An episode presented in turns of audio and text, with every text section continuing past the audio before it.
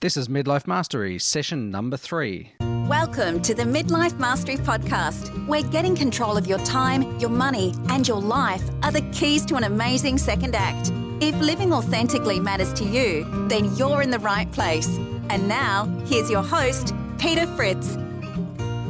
This episode of Midlife Mastery is brought to you by Fizzle. Fizzle is an online training resource and community for indie entrepreneurs who want to earn a living doing something that they actually love.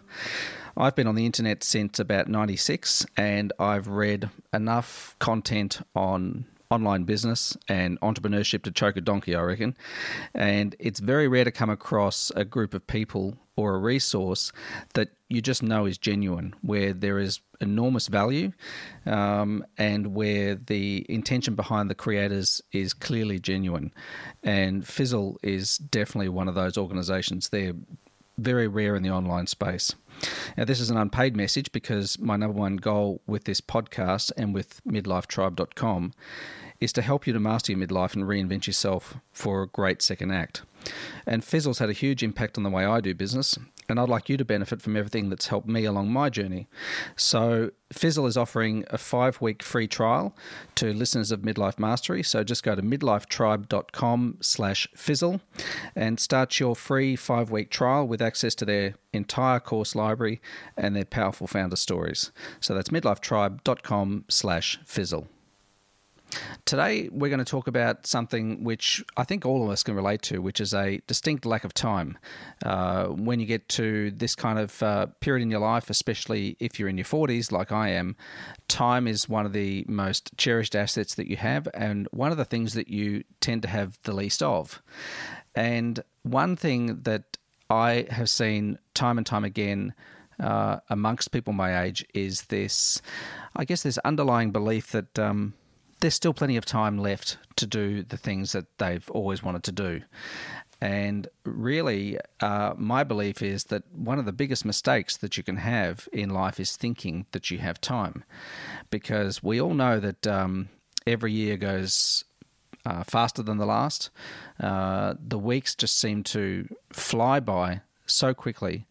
Um, it seems that every second or third day, I'm saying to my wife, geez, it's Thursday again. It's just incredible how quickly time how quickly time goes.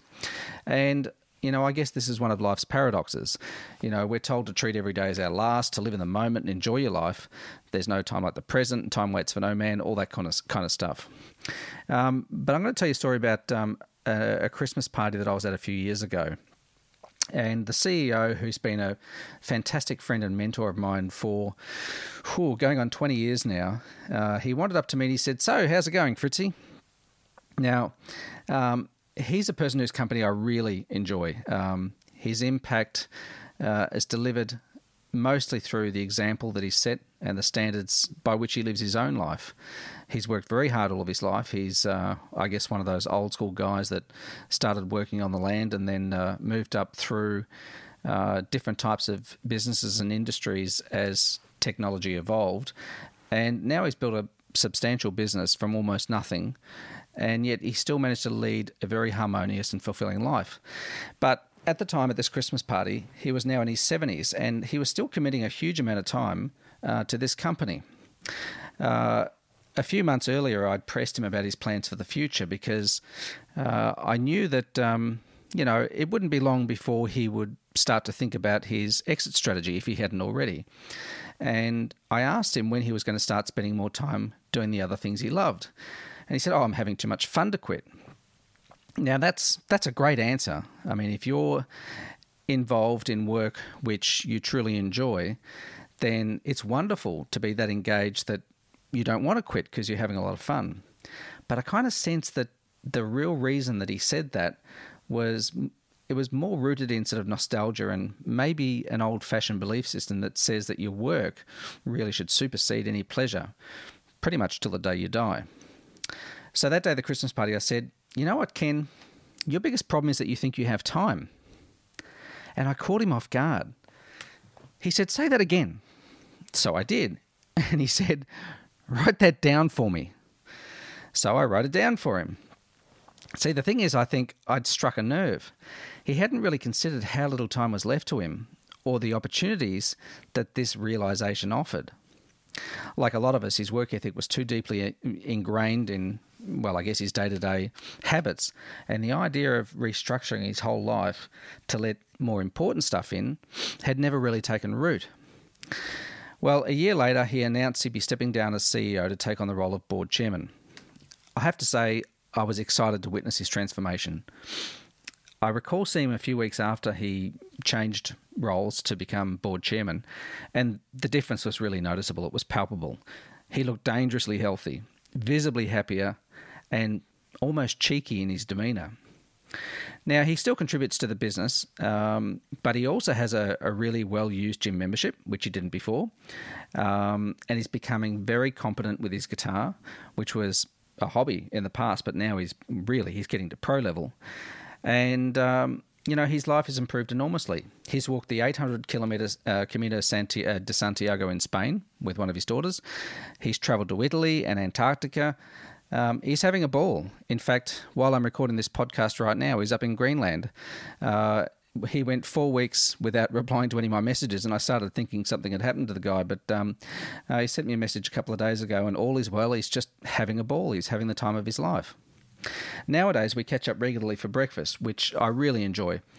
He says our catch ups help him to stay in sync with the younger person's perspective on things too, which is nice. Now, contrast Ken's decision with my dad's old boss. This bloke's name was Joe. And he too had built a very successful business, a lot of it off the back of my dad's reputation as a craftsman and a builder of substance and integrity. My dad's been building since he was 14 years old, actually younger, I think. Uh, he built his parents' home when he was 14 years old, two story with a basement and attic, and they lived in that house until they died. So my dad was uh, a fantastic builder. He's now retired. But over the course of three or four decades, this uh, old boss of my dad's had acquired a substantial property portfolio. Years earlier, he could have easily thrown in the towel, probably a decade or two before he actually did. It wasn't until his wife died that he made the decision to stop. For years, she'd actually begged him to travel, um, but like so many of us, he didn't stop to consider that there might be a whole other world out there beyond working and accumulating stuff. There are a lot of things that apparently he wanted in life, according to my dad, but his only concession to pleasure was a small yacht that he sailed on the occasional weekend. His car was a rusty old Valiant with a potato sack on the seat to stop the springs from ripping off the family jewels. Apparently, he really wanted a Mercedes Benz, but despite having enough money to run a whole fleet of them, he never scratched that itch. He said he didn't want customers knowing that he had money. After his wife died, he had his light bulb moment. Finally, he would travel. He set out on a trip to Antarctica, which coincidentally was number one on his wife's bucket list. But unfortunately, he became gravely ill and he died. His biggest mistake was he thought he had time. And now, those two useless bums that masquerade as his sons have inherited all of his wealth and they're probably pissing it away on booze and God knows what else. These two stories raise an important question should you drop everything and follow your dreams? Well, the answer is if you can afford to, absolutely. But if you can't, well, not yet. The answer, of course, the real answer, depends on a range of factors, not least of which is the courage to take the perceived risk. I've seen plenty of men with businesses that run very well without them, or which are ripe for acquisition by somebody else, but they just can't let go of them. They honestly think that their world will end if they're not driving the machine or badgering their staff every day. More often than not, it's really more a fear of identity loss or a lack of post retirement plans rather than some inability to finance retirement. They simply don't know what they'd do with themselves if they weren't at work. Likewise, a lot of us climb the corporate ladder acquiring all the requisite trinkets in the process, only to develop this mindset that there's no way back. Perhaps you've got decades of experience in a particular field with a unique set of skills and an impressive salary, but your ability to diminish, uh, sorry, your ability to pivot tends to diminish with age. I mean, could you find a job in this field again or switch careers altogether? Could you leave it all behind to start something of your own? How would a dramatic change affect your income, your reputation, or worse, your ego? So the question persists can you afford to follow your dreams? Can your ego, your income, and your perceived reputation handle such a decision? And it is a perceived reputation. Thinking positive, dreaming big, and burning your bridges is easy when you're in your 20s. But doing it in your 40s or your 50s, that takes planning.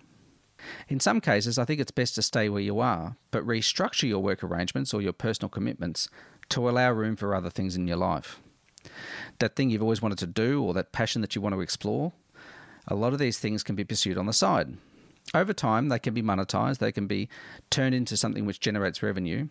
Uh, they can find multiple channels in which to live and spread, and they become they can become a proper side hustle, a side project. For many people, this is perfect.